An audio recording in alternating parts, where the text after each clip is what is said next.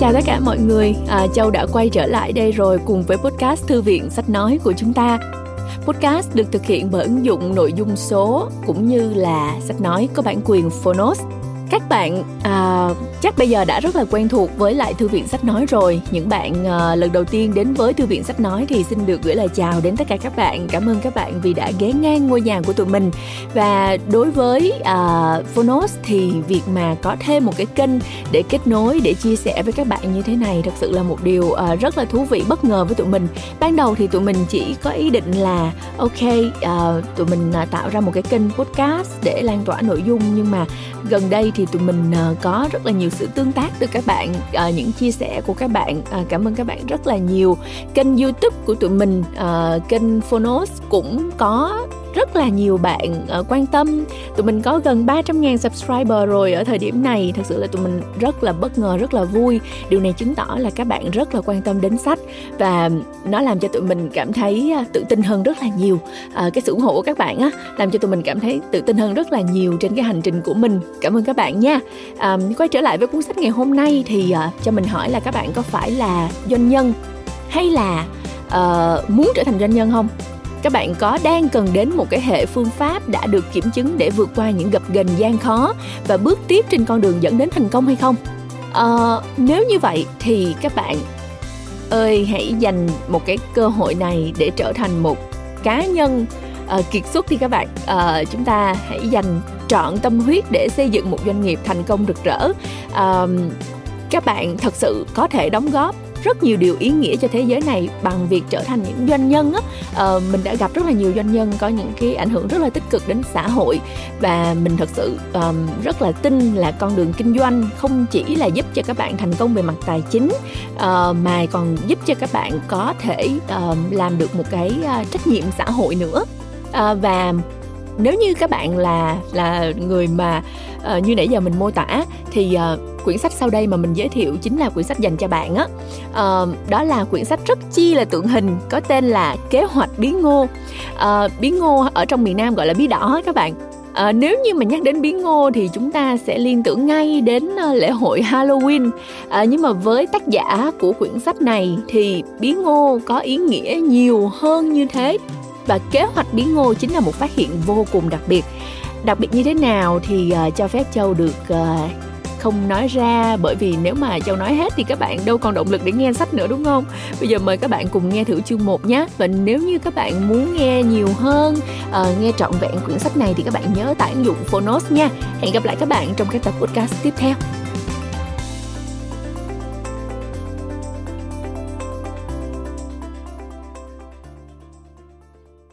Bạn đang nghe từ Phonos.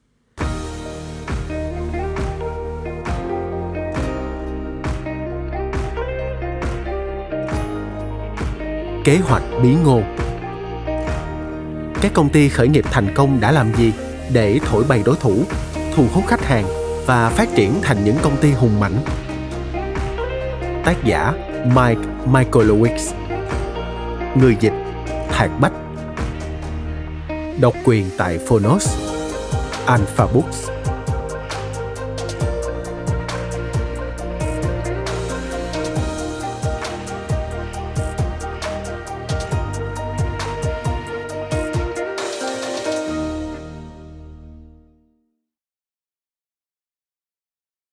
Lời giới thiệu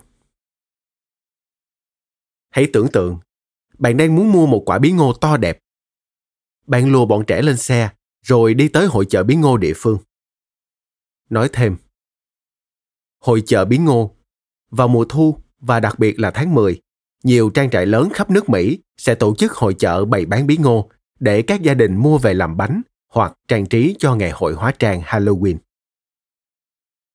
Trở lại nội dung chính. Khi đến nơi, bạn thấy đủ loại bí ngô. Bạn muốn tìm một quả thật hoàn hảo nhưng chúng đều na ná nhau. Tuy nhiên, rất dễ chỉ ra những quả kém chất lượng. Chúng bị dập nát, bị sâu, thâm hoặc vỏ héo quắt đi. Bạn tiếp tục tìm kiếm và khi vừa vượt qua hàng loạt các quầy bí ngô, bạn phát hiện ra quả bí ngô to nhất mà bạn từng thấy. Nó hệt như cổ xe bí ngô của nàng lọ lem ấy. To đến mức khó tin bọn trẻ nhà bạn ùa tới sản phẩm kỳ lạ của tạo hóa ấy. Như thể nó là thứ tuyệt vời nhất thế gian. Và bạn cũng phải công nhận rằng nó khá tuyệt.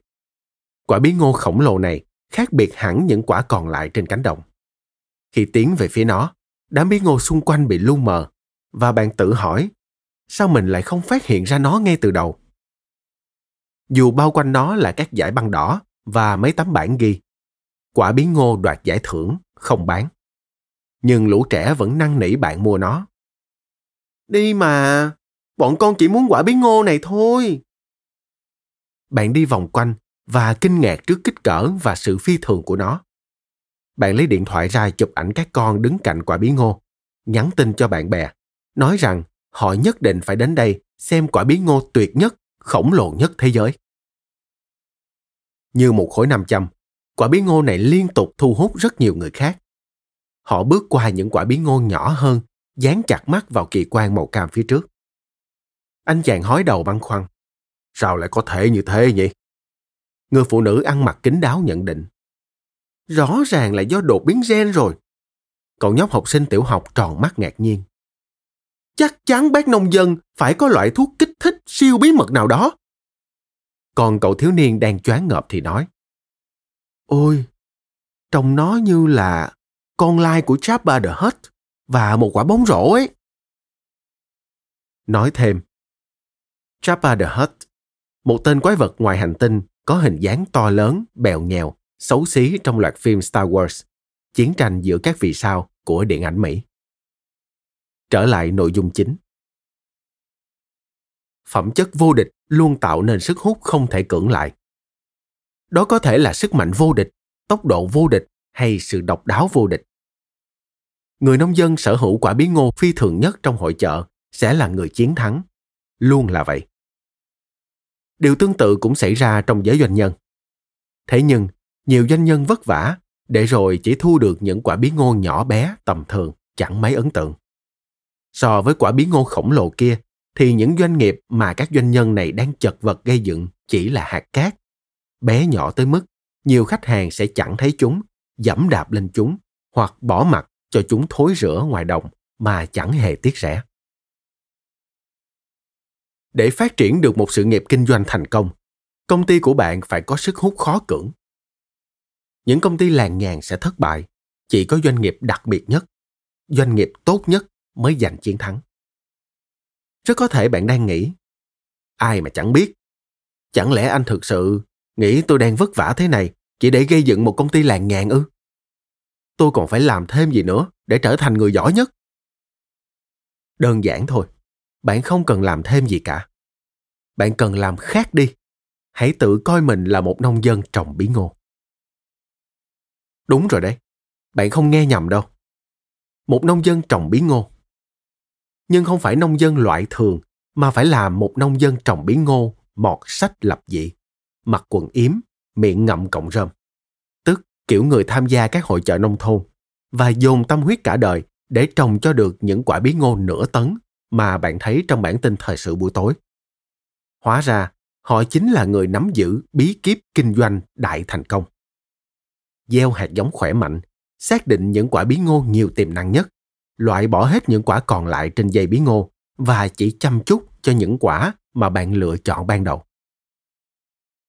Trong cuốn sách này, tôi sẽ tiết lộ cho bạn cách áp dụng phương pháp mà các nông dân đã dùng để trồng những quả bí ngô khổng lồ với cái tên độc nhất vô nhị, kế hoạch bí ngô. Chính nhờ nó mà tới sinh nhật thứ 30 của mình, tôi đã gây dựng được hai doanh nghiệp trị giá hàng triệu đô la, trở thành nhân vật đáng gờm trong giới doanh nghiệp hàng đầu rồi chính tôi lại quay ra giúp họ phát triển rực rỡ tôi sẽ không chỉ kể cho bạn câu chuyện thành công của tôi và của họ mà quan trọng nhất tôi còn chỉ cho bạn cách áp dụng những ý tưởng và bài học ấy vào lĩnh vực kinh doanh của chính bạn đừng bao giờ quên rằng những quả bí ngô tầm thường sẽ luôn bị quên lãng chỉ có quả bí ngô khổng lồ mới thu hút được đám đông và nó sẽ sống mãi trong những tấm thiệp mừng ảnh dán tủ lạnh và những đoạn video trên YouTube. Quả bí ngô khổng lồ là một huyền thoại. Và khi bạn trồng được một quả như thế, bạn cũng sẽ trở thành huyền thoại. Bạn đã khởi nghiệp không phải vì muốn được giống mọi người, kiếm đủ tiền sống qua ngày và tiết kiệm đủ tiền an dưỡng tuổi già. Bạn bước vào con đường kinh doanh vì muốn gây dựng nên thứ gì đó thật tuyệt vời. Một thứ sẽ thay đổi hoàn toàn cuộc sống của bạn. Có thể tạo ra sự khác biệt cho thế giới này. Steve Jobs được ca ngợi vì ông đã tạo nên rất nhiều thành tựu và đột phá. Và không còn nghi ngờ gì nữa, tầm nhìn của ông đã góp phần rất lớn giúp Apple trở thành một trong những công ty thực sự phi thường trên toàn thế giới. Ở thời điểm Jobs qua đời, Apple có gần 47.000 nhân viên, sử dụng hàng nghìn nhà cung ứng và thông qua quan hệ hợp tác hoặc các nhu cầu bắt buộc. Apple đã thôi thúc vô số doanh nhân thành lập doanh nghiệp để phục vụ cho mình cũng như khách hàng của mình. Đây là đóng góp to lớn cho nền văn hóa của chúng ta. Nó không chỉ tác động tới cách chúng ta nghe nhạc hay giao tiếp với thế giới, mà còn có tầm ảnh hưởng lớn hơn rất nhiều. Đó chính là huyền thoại. Và bạn cũng có thể tạo nên một công ty huyền thoại như thế.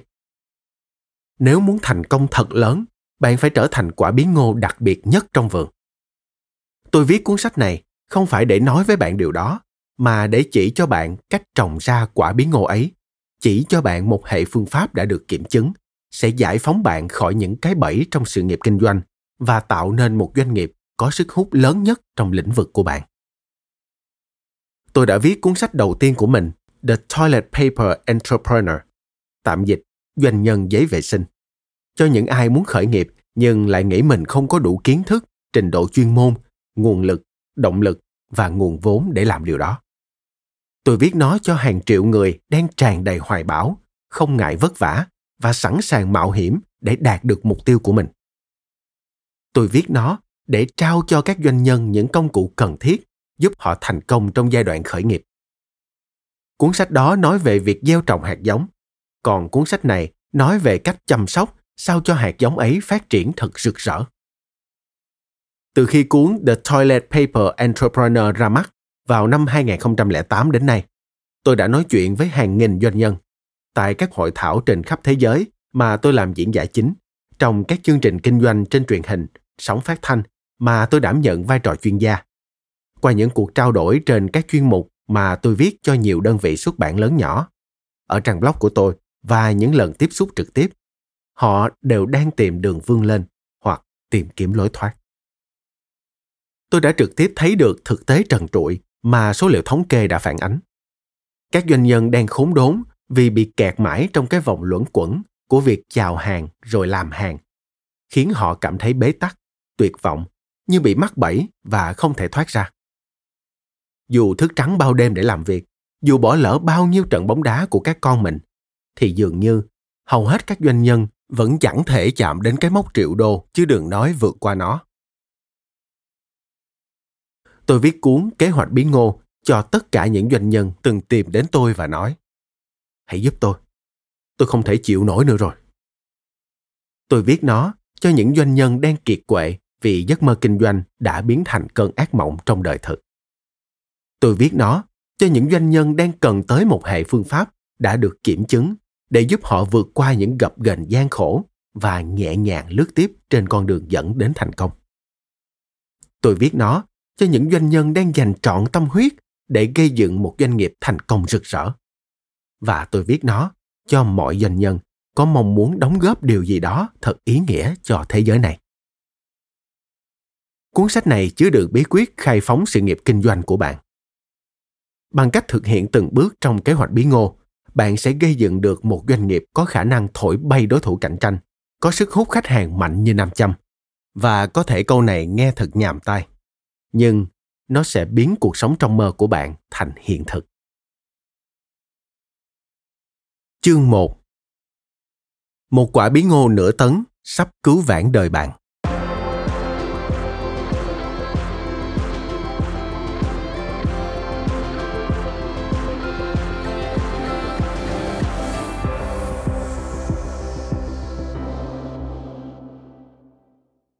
Cậu không muốn trở thành một gã như thế đâu, Mike à. Frank, cố vấn kinh doanh đã 70 tuổi của tôi, tạm ngừng để chắc chắn tôi đang thực sự tập trung. Chúng tôi đã dành cả buổi sáng để bàn chuyện chiến lược và tôi đang bị choáng ngợp tới mức đầu óc chỉ chực nổ tung. Frank là người thuộc thế hệ vĩ đại nhất với vẻ ngoài giống Regis Philbin. Ngày nào cũng mặc vest chỉnh tề, kể cả lúc ở nhà. Nói thêm, thế hệ vĩ đại nhất ám chỉ thế hệ người Mỹ lớn lên trong hoàn cảnh khó khăn của thời kỳ đại khủng hoảng thập niên 1930.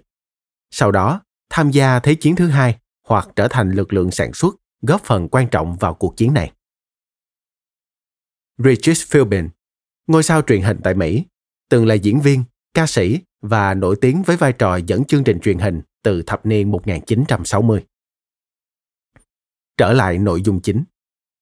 Người đàn ông này khiêm tốn tới mức bạn sẽ không thể ngờ rằng ông đã gây dựng được một công ty đáng giá 80 triệu đô la. Gã nào cơ ạ? À? Tôi hỏi.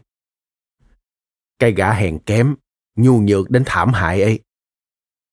Cái gã chỉ biết cắm đầu làm lụng như trâu suốt 50 năm, để rồi rốt cuộc trở thành một lão già đờ đẫn, ngồi trên cái ghế hoen rỉ trong vườn. Nước giải chảy lòng thòng xuống cầm ấy.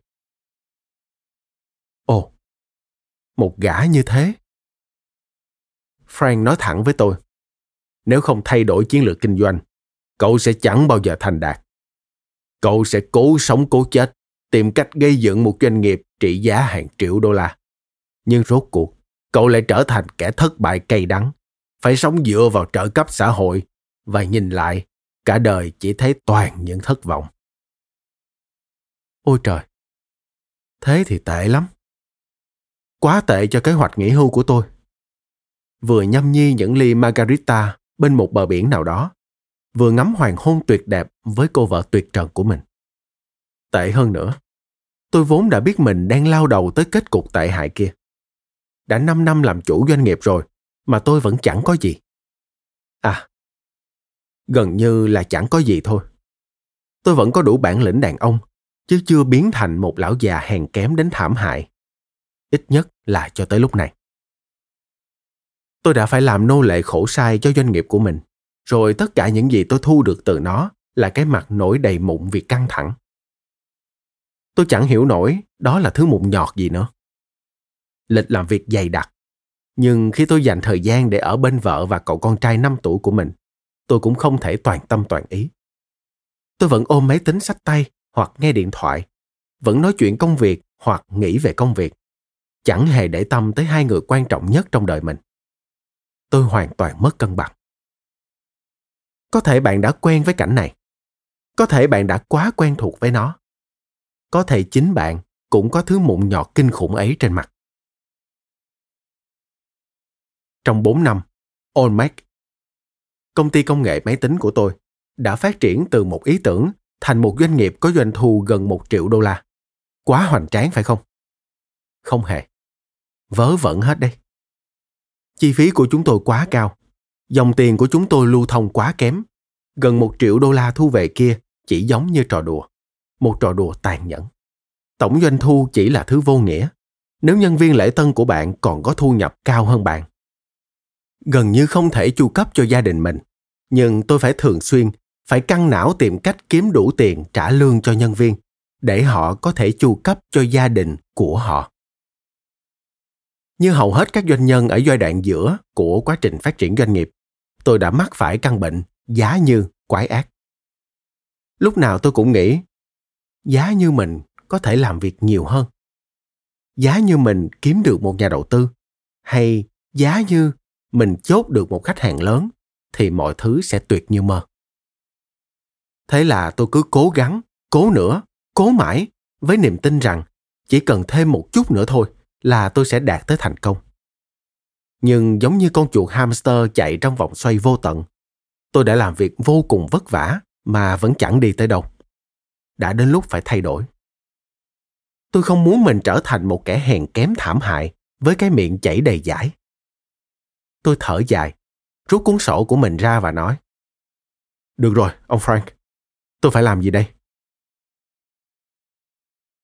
Thứ giúp bạn có được ngày hôm nay sẽ không thể đưa bạn tới đích. Ý tưởng về Olmec nảy sinh tại nơi chào đời của hầu hết mọi ý tưởng xuất chúng trong một quán bar. Ai đã viết kế hoạch kinh doanh đầu tiên của mình trên một tờ khăn giấy dính bia thì hãy giơ tay lên. Đấy, tôi biết mà. Khi đó tôi 23 tuổi, là chuyên viên kỹ thuật của một công ty dịch vụ máy tính. Một tối thứ sáu, tôi đi chơi để xả hơi với Chris, cậu bạn từ thời mẫu giáo. Lúc ấy tôi đang bực bội với sếp của mình. Vì chuyện gì thì tôi chẳng nhớ nữa. Nhưng thực sự là tôi đã muốn tìm một lối thoát. Những điệp khúc mà tôi lải nhải đã nhanh chóng chuyển từ. Tớ thông minh hơn hắn, tớ chăm chỉ hơn hắn, và trong cái ngành này, tớ còn biết nhiều hơn hắn. Thành. Sếp tớ là gã khốn nạn. Sau 14 cốc bia rẻ tiền nữa. Chris và tôi cùng nhất trí bỏ quách công việc, rồi tự mở một công ty dịch vụ máy tính. Đây là mô tiếp kinh điển về sự phản kháng bộc phát. Và tôi đã nhanh chóng nhận ra tình huống này có ít nhất ba vấn đề. Thứ nhất, đúng là đồ uống có cồn sẽ cho bạn thêm can đảm để vượt qua những lo sợ ban đầu khi lập kế hoạch kinh doanh. Nhưng trạng thái say bí tỉ sẽ làm tan biến hết lý trí, thứ hóa ra lại rất cần thiết khi bạn khởi nghiệp. Cứ thử mà xem. Thứ hai, điều hành một doanh nghiệp đòi hỏi rất nhiều thứ chứ không chỉ cần bạn có mặt và trực tiếp làm việc như nhân viên bình thường. Ai mà lường trước được? Thứ ba, có lẽ cũng là vấn đề đáng ngán nhất. Dù có tự làm chủ doanh nghiệp, thì bạn cũng không nghiễm nhiên thoát được cái guồng quay mệt mỏi trước đây, đã khiến bạn muốn được say khước. Ngạc nhiên chưa? Bạn có còn nhớ lúc mới khởi nghiệp, khi bạn tràn đầy hứng khởi với biết bao kỳ vọng chứ? giấc mơ của bạn thật vĩ đại.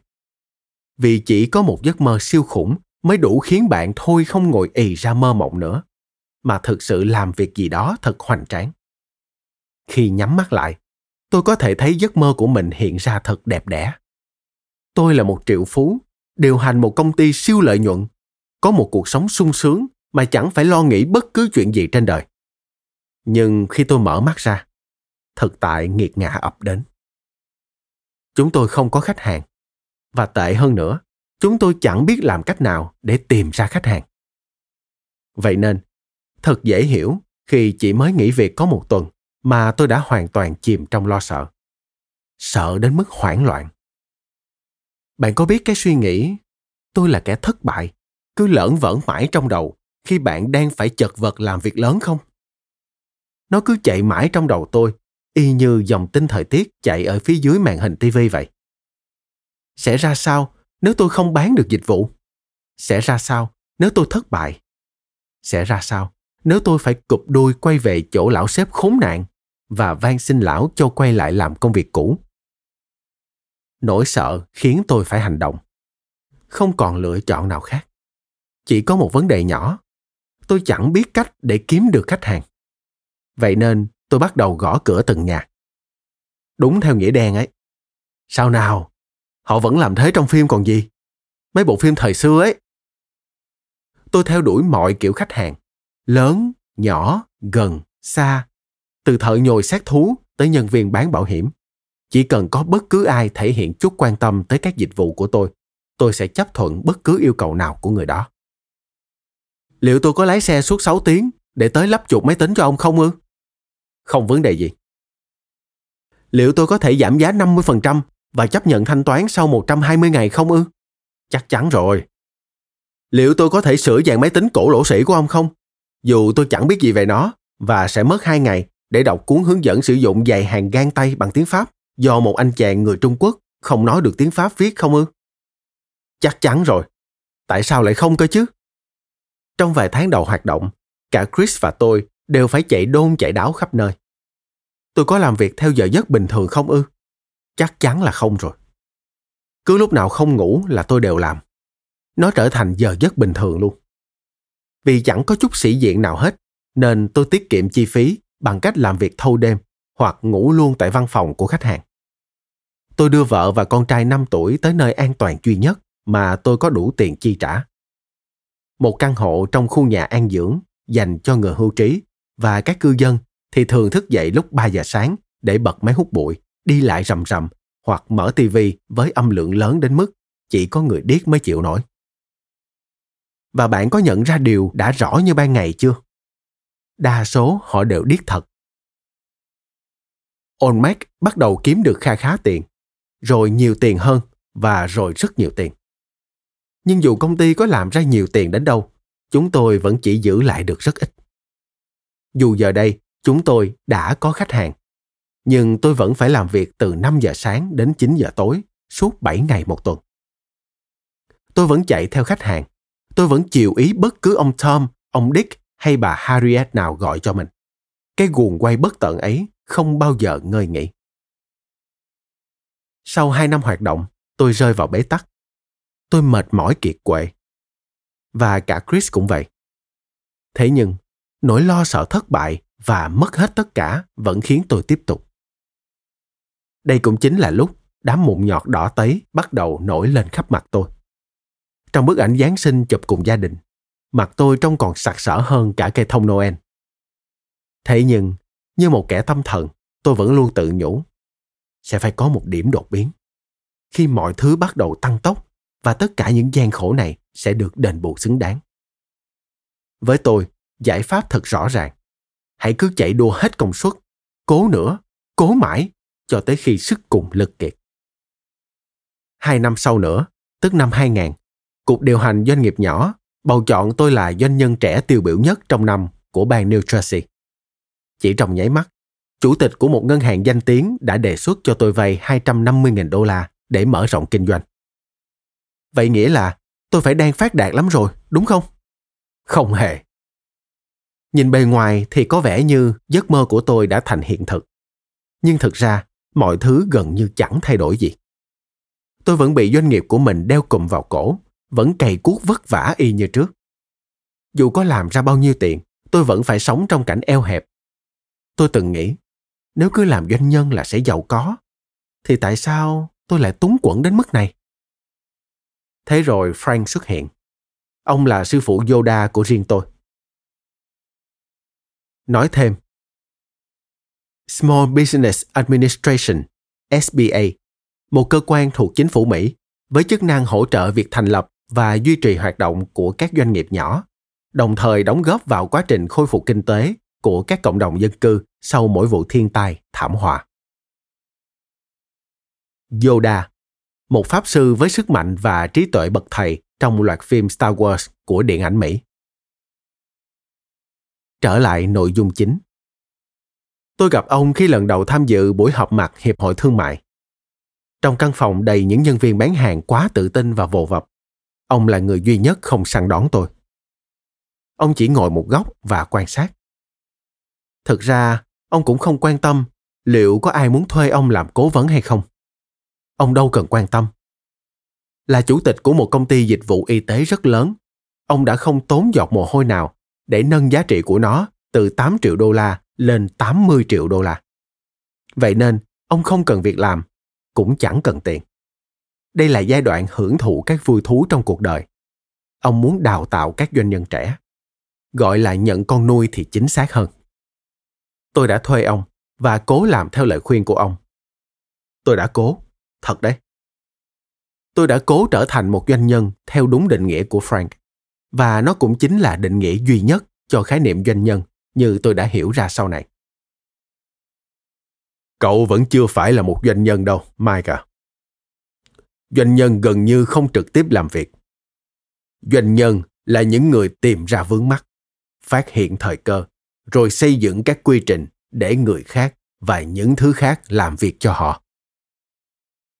Nhưng lúc đó mục tiêu chính của tôi lại là kiếm thêm thật nhiều khách hàng và đảm bảo họ luôn hài lòng nên giỏi lắm thì tôi chỉ đáng là học trò hạng c frank thuộc kiểu người rất thích dùng bảng trắng và các biểu đồ số liệu không biết có phải tôi đã bị phê vì mùi bút viết bản hay không, nhưng cứ mỗi lần được ông đào tạo là tôi lại cảm thấy mông lung, mụ mẫm. Những gì Frank nói đều có lý, nhưng tôi không thể nhìn ra cách nào để thực hiện điều ông dạy. Ông đã chỉ ra điểm B, còn tôi đang ở điểm A, và tôi chẳng thấy có con đường nào nối giữa hai điểm ấy. Sau đó, tôi đã cố gắng nửa vời để áp dụng các chiến lược của ông khi tôi có thời gian rảnh mà thực tế là tôi đã chẳng bao giờ rảnh cả. Trong một buổi đào tạo như thế, ông đã giúp tôi thoáng nhìn ra cái tương lai đen tối và gớm ghiếc của mình. Frank nói, Nếu không muốn có kết cục giống cái gã hèn kém thảm hại ấy, thì cậu sẽ phải cắt giảm danh sách khách hàng. Cắt giảm khách hàng? Ông ấy có điên không vậy? Tôi đã làm việc vô cùng vất vả để có được danh sách khách hàng đó. Có mà phải kiếm thêm khách hàng ấy. Bọn tôi sao có thể sống nổi nếu cắt giảm khách hàng? Frank bảo tôi, hãy xếp hạng khách hàng của cậu theo doanh thu. Sau đó, chọn ra những khách hàng mang lại nhiều tiền nhất và chia họ thành hai nhóm. Nhóm khách tuyệt vời và nhóm còn lại. Kiểu khách khó chịu đến mức chỉ cần thấy họ gọi tới là cậu đã phát ớn rồi. Hãy giữ lại nhóm khách hàng tuyệt vời và mang lại nhiều tiền nhất. Và rồi, cắt bỏ toàn bộ nhóm còn lại. Hãy cắt bỏ hết. Ôi trời, Frank điên rồi. Tôi tự nhủ rằng nếu bỏ hết những khách hàng khiến tôi phát ớn hay những khách hàng không mang lại khoản thu lớn, tôi sẽ không kiếm được đủ tiền. Tôi sa thải nhân viên, phải đóng cửa văn phòng rộng rãi và dời sang một chỗ nhỏ hơn, mà khả năng cao hơn là tôi sẽ phải xin làm nhân viên phục vụ theo ca ngoài quán Wendy's mất. Nói thêm, Wendy's, chuỗi cửa hàng phục vụ đồ ăn nhanh phổ biến tại Mỹ. Trở lại nội dung chính. Tôi có thể thấy đó là một chiến lược đơn giản và rõ ràng là nó đã có tác dụng với Frank. Frank còn có bằng chứng hẳn hoi. Ông sở hữu hàng đống tiền mặt. Tài sản, lưu động, đúng nghĩa. Vậy nhưng nó vẫn khiến tôi phát hoảng. Chỉ là tôi không thể chấp nhận việc phải thực sự từ bỏ những khách hàng mà mình đã tốn bao công sức để tìm kiếm rồi phục vụ sao cho vừa lòng. Chiến lược này có vẻ hết sức điên rồ. Từ chối khách hàng, từ chối tiền, từ chối những cơ hội được giới thiệu thêm khách mới. Nhưng cái kết giống như gã hèn kém thảm hại kia còn khiến tôi hãi hơn. Tôi cũng có làm theo lời khuyên của Frank, một cách tương đối. Tôi đã nháp ra một danh sách khách hàng thật tuyệt vời và khách hàng không tuyệt vời lắm. Tôi đã rất hoan hỷ khi được tống khứ vài khách hàng tệ hại từng cố tình lợi dụng tôi tới cả ngàn lần. Nhưng tôi đã không làm đến cùng. Vấn đề là Frank đã giao cho tôi thật nhiều bài tập về nhà và thực tế là tôi không thể làm hết những việc ấy trong khi vẫn phải chạy theo khách hàng. Vâng, vào lúc đó tôi vẫn muốn có thêm khách hàng. Cứ mỗi khi cố gắng tập trung vào cái danh sách ấy, tôi lại bị phân tâm vì phải đi dập lửa cứu nguy, phải giải quyết các đòi hỏi rắc rối của khách hàng hoặc phải xoay sở với các khoản thu để có đủ tiền trả lương nhân viên. Như hầu hết các doanh nhân, tôi ôm đồm mọi việc nhưng lại chẳng làm được việc gì ra hồn. Tôi đính lên mình cái mát người nghiện việc, như thể đó là tấm huân chương chiến đấu anh dũng. Và do chưa bao giờ thoát khỏi chế độ quyết sống mái để sinh tồn, tôi vẫn phải quản lý doanh nghiệp và cả cuộc sống của mình trong trạng thái bấn loạn y như trước. Cái gã hèn kém thảm hại kia luôn ám ảnh những giấc mơ của tôi. Hắn ngồi trên vai tôi và nhạo báng tôi với tràn cười khùng khục đầy chế giễu. Vâng, đúng rồi. Hắn ngồi ngay trên vai tôi ấy. Và tôi chẳng muốn kể cho bạn nghe, nước giải của hắn đã chảy xuống những chỗ nào đâu. Ừ thì, tôi đã phát điên. Nhưng cũng không điên đến mức ấy. Tôi biết cái gã hèn kém thảm hại ấy chỉ là hình ảnh tưởng tượng ra do căng thẳng mà thôi. Nhưng tôi đã hoang mang thật sự. Liệu tôi có bao giờ thoát được cái guồng quay vô tận này? Liệu tôi có bao giờ kiếm được cái núi tiền mà người ta vẫn tưởng là tôi đang kiếm được? Hay rốt cuộc, tôi sẽ trở thành một lão hói mặt mụn móm răng, giải chảy lòng thòng, sống trong túng quẫn. Thế rồi một ngày, quả bí ngô nửa tấn đã cứu vãn đời tôi. Chén thánh trong mảnh vườn bí ngô. Nói thêm, chén thánh, hình ảnh quen thuộc trong văn hóa phương Tây, tượng trưng cho chân lý cao siêu, quyền năng tối thượng hoặc thứ có giá trị thiên liêng cao quý, độc nhất vô nhị mà nhiều người ước ao giành được. Trở lại nội dung chính. Lúc ấy đang là tháng 10 và tờ báo địa phương đã đưa tin về người nông dân trồng được quả bí ngô khổng lồ đoạt giải thưởng. Người nông dân này không phải dạng thường.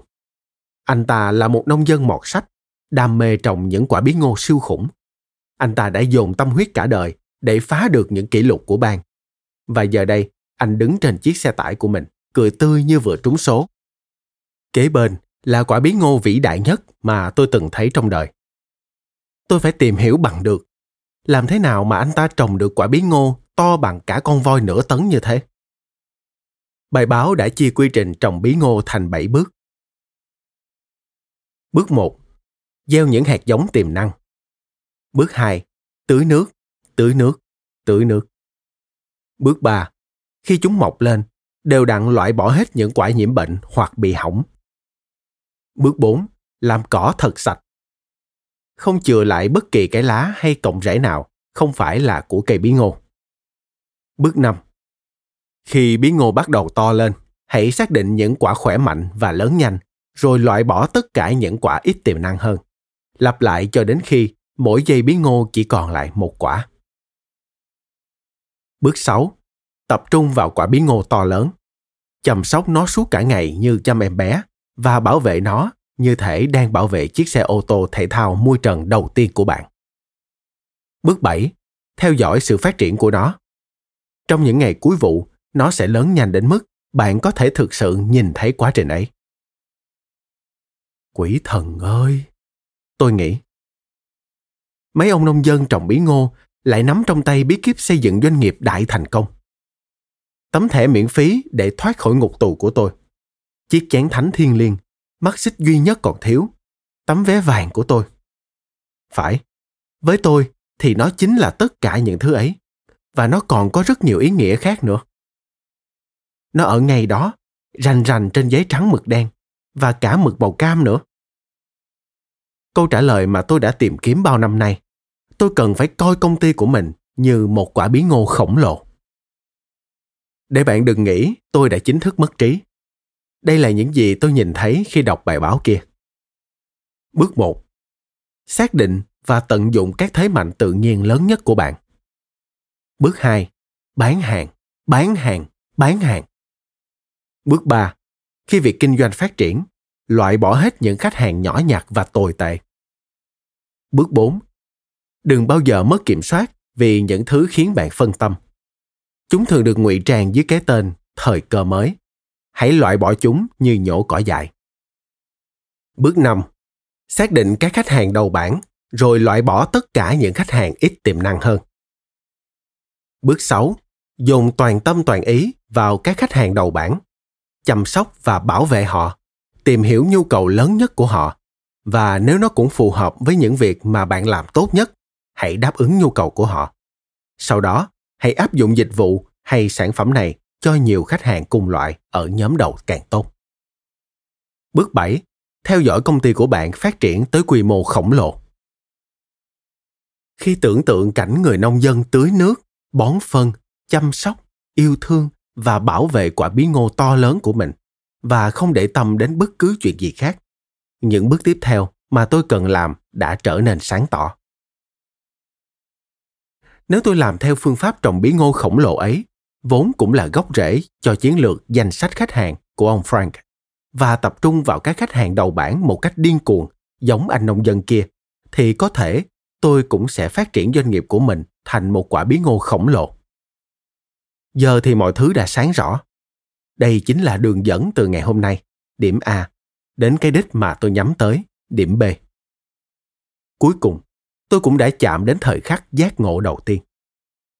Chiến lược dựa trên nỗi lo sợ đã giúp Olmec đạt được tổng doanh thu suýt soát một triệu đô la. Nhưng nó sẽ không thể giúp chúng tôi đạt tổng doanh thu hàng triệu đô la được. Lời khuyên của ông Frank bắt đầu có lý. Chiến lược chiều ý mọi khách hàng không thể duy trì mãi và thực ra, nó còn đang kìm hãm sự phát triển tôi đã để nguồn lực bị phân tán quá nhiều, lãng phí công sức để phục vụ những khách hàng chỉ khiến tôi phát điên, chứ không thể giúp tôi làm giàu. Mà khi phục vụ họ, thì tôi lại đánh mất thời gian quý báu dành cho những khách hàng mà tôi thích được hợp tác, những người có thể giúp tôi làm giàu.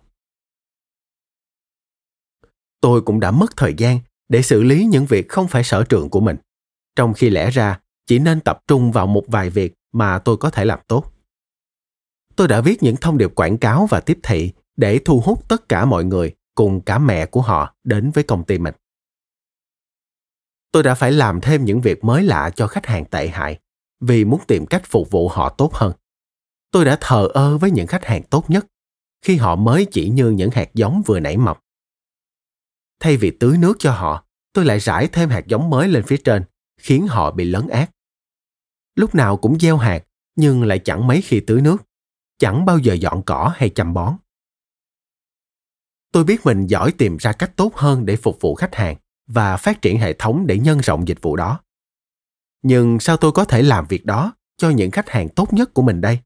Nếu tôi còn đang đôn đáo, lo làm hài lòng các khách hàng tồi tệ khó chịu, mỗi người một ý. Một khi bạn đã vượt qua giai đoạn khởi nghiệp, thành công không còn là cuộc chơi về mặt số lượng nữa.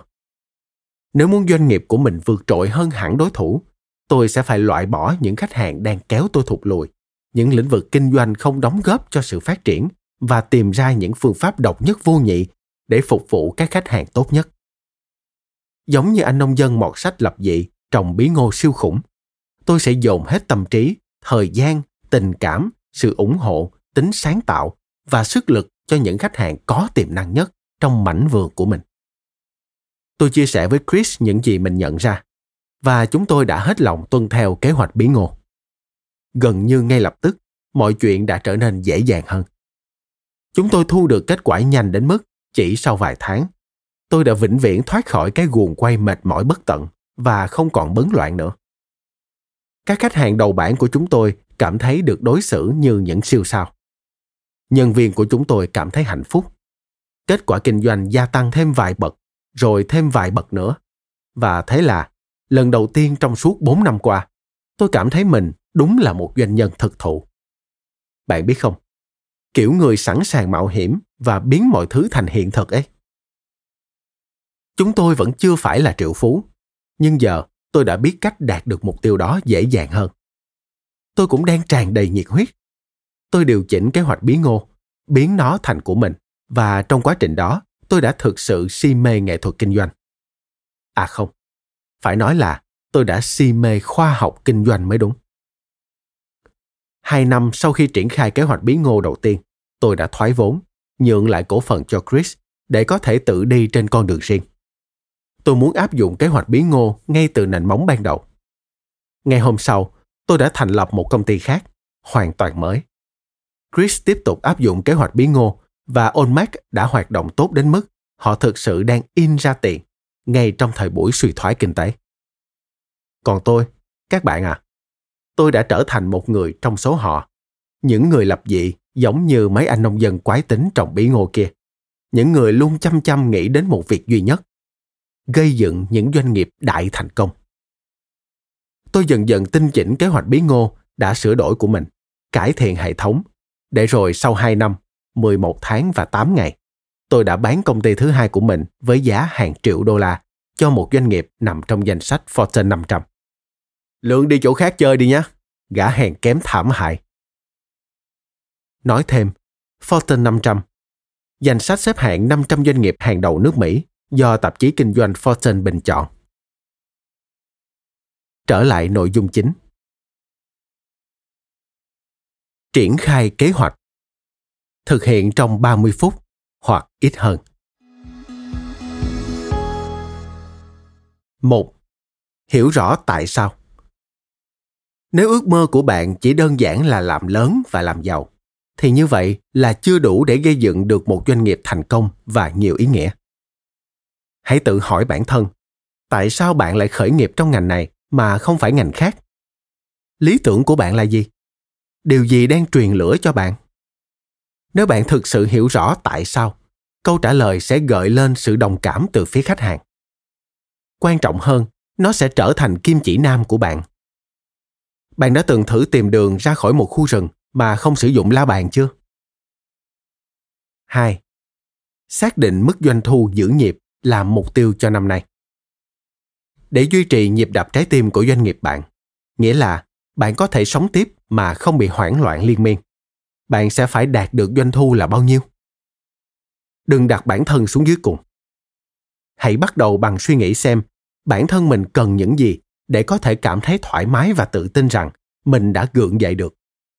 Sau đó, hãy tính toán mức doanh thu mà công ty bạn cần phải đạt được để có thể thực sự trang trải cho những thứ ấy. hãy nhớ rằng chúng ta chỉ đang muốn được nghe lại tín hiệu bíp bíp phát ra từ máy theo dõi nhịp tim. Sau này, bạn có thể điều chỉnh mục tiêu doanh thu để thỏa mãn mọi mong muốn của mình. Cho các con bạn vào học đại học, dù chúng không phải là thần đồng, du lịch khám phá thế giới và vô tư mua bánh xốp kem bất cứ khi nào bạn thích. 3. Đặt câu hỏi hay hơn. Những quả bí ngô siêu lớn đều có gốc rễ siêu khỏe. Ta chỉ tìm được những câu trả lời hay nhất khi ta đặt ra các câu hỏi xuất sắc. Thay vì hỏi, tại sao tôi lại phải chật vật thế này? Hãy hỏi, làm thế nào tôi có thể kiếm được 2.000 đô la mỗi ngày đều đặn liên tục? Dù hỏi theo cách nào, não của bạn cũng sẽ tìm ra câu trả lời. Hãy viết ra câu hỏi lớn và hóc búa đã luôn khiến bạn phải đau đầu nhức óc, rồi đảo ngược cách đặt vấn đề. Về những câu chuyện trong cuốn sách này, Tôi rất thích nghe những câu chuyện hay. Vậy nên tôi đã viết khá nhiều câu chuyện để giúp bạn thấy được cách áp dụng kế hoạch biến ngô vào bất cứ lĩnh vực nào, đặc biệt là lĩnh vực của bạn. Những câu chuyện sử dụng tất cả các chiến lược được mô tả chi tiết trong cuốn sách này, bao gồm cả những chiến lược mà bạn chưa nghe tới và đặt dưới tiêu đề Cách áp dụng kế hoạch biến ngô vào lĩnh vực của bạn. Cần nói rõ rằng tôi đã tự sáng tác chúng để bạn thấy kế hoạch bí ngô có thể được sử dụng vào vô số trường hợp. Các câu chuyện được kể ở cuối mỗi chương và được thiết kế để chỉ cho bạn thấy công thức của kế hoạch bí ngô sẽ hiệu quả dù đối thủ của bạn có mạnh đến đâu, dù bạn có bao nhiêu tiền trong ngân hàng, dù bạn hiện có hay chưa có bao nhiêu khách hàng. Nó chắc chắn sẽ hiệu quả. Mỗi câu chuyện đều đưa ra các ví dụ về cách sử dụng hầu hết hoặc tất cả các chiến lược trong cuốn sách này chứ không chỉ các chiến lược được nêu ra trong chương đó.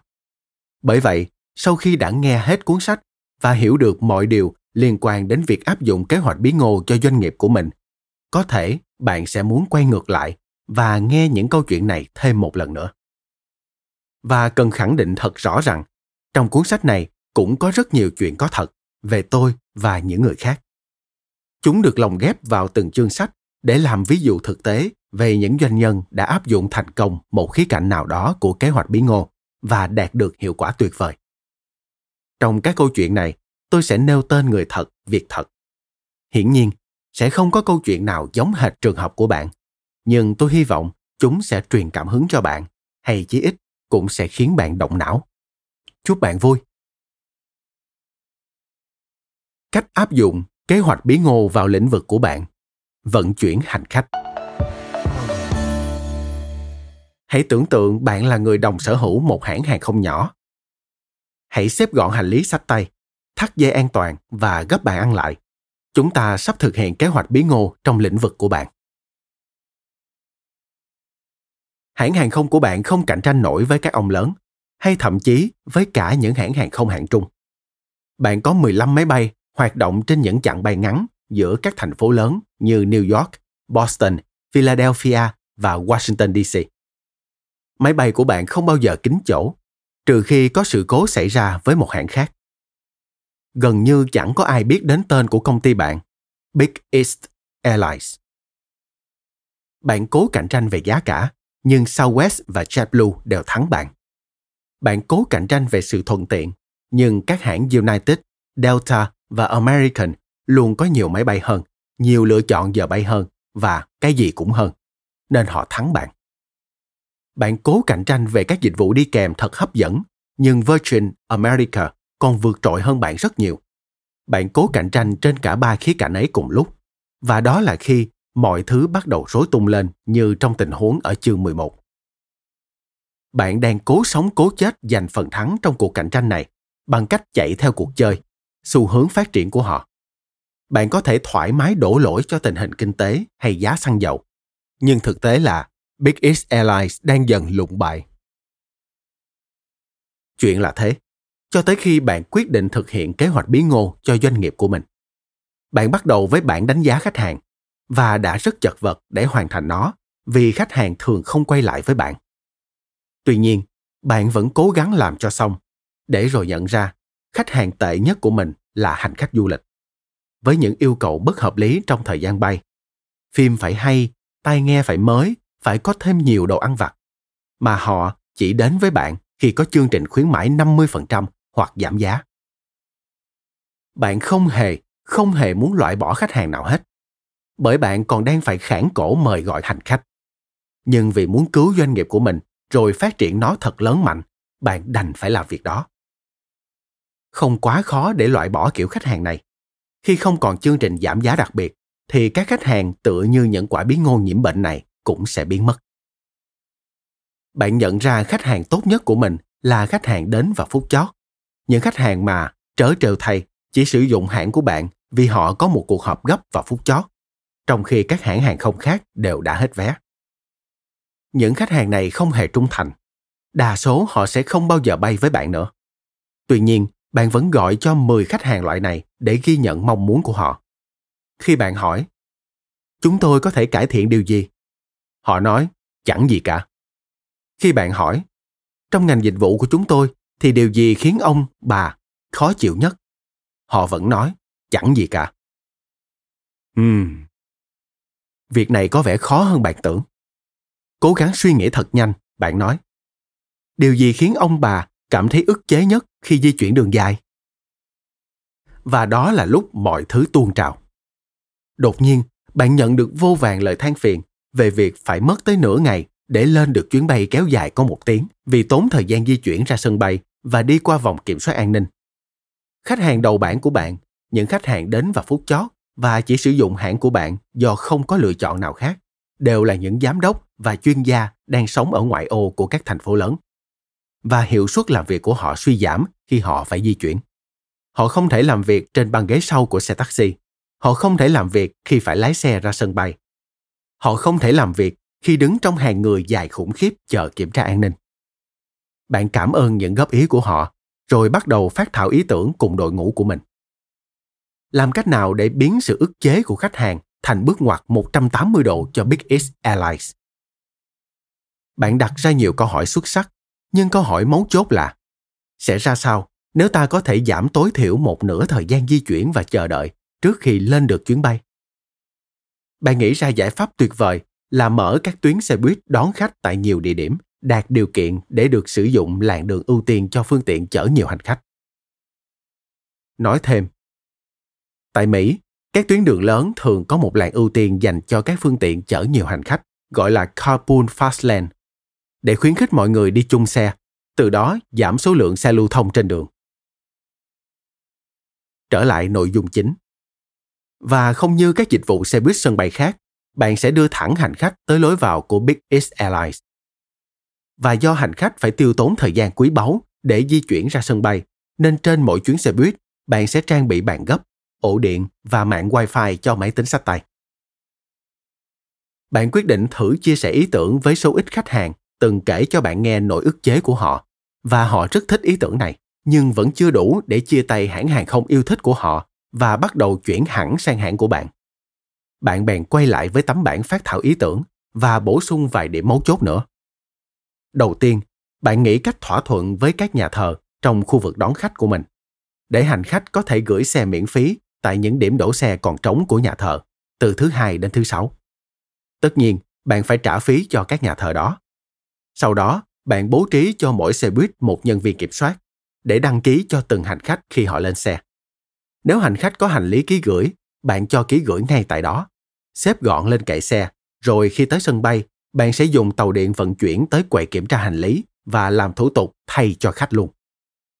Tiếp đó, bạn gỡ bỏ tất cả các chốt chặn và mở một hàng kiểm tra an ninh riêng cho hành khách của mình.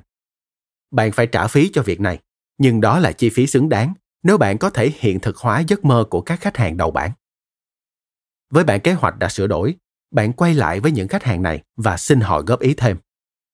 Nếu bạn nghe họ nói, khi nào thì anh bắt đầu áp dụng hệ thống mới này? Thì tương lai có vẻ tươi sáng rồi. Biết rằng các khách hàng đầu bản luôn muốn làm việc thật hiệu quả chứ không muốn giải trí trên chuyến bay. Bạn bỏ hết phim ảnh và đài radio trong thời gian bay. Những tiện ích mà đối tượng khách hàng bị bạn loại bỏ từng mong muốn mà lại chẳng bao giờ tỏ ra hài lòng. Rồi bạn cũng bỏ luôn đồ ăn vặt ra khỏi thực đơn. Giờ thì bạn đã cắt hết toàn bộ chi phí liên quan đến đối tượng khách hàng mà bạn không mong muốn và dùng phần chi phí đó để cung cấp Wi-Fi miễn phí trong chuyến bay, hoặc dịch vụ trợ giúp hành khách, hoặc một kênh phát sóng CNN hay MSNBC trực tiếp. Nói thêm, CNN, MSNBC, hai kênh truyền hình thời sự nổi tiếng của Mỹ. Trở lại nội dung chính. Trước khi triển khai dịch vụ mới mẻ và tuyệt vời này, bạn quyết định đã đến lúc tách mình ra khỏi đám đông, đã đến lúc chấm dứt cuộc cạnh tranh với tất cả các hãng hàng không khác. Vậy là bạn chọn cho mình một cái tên mới.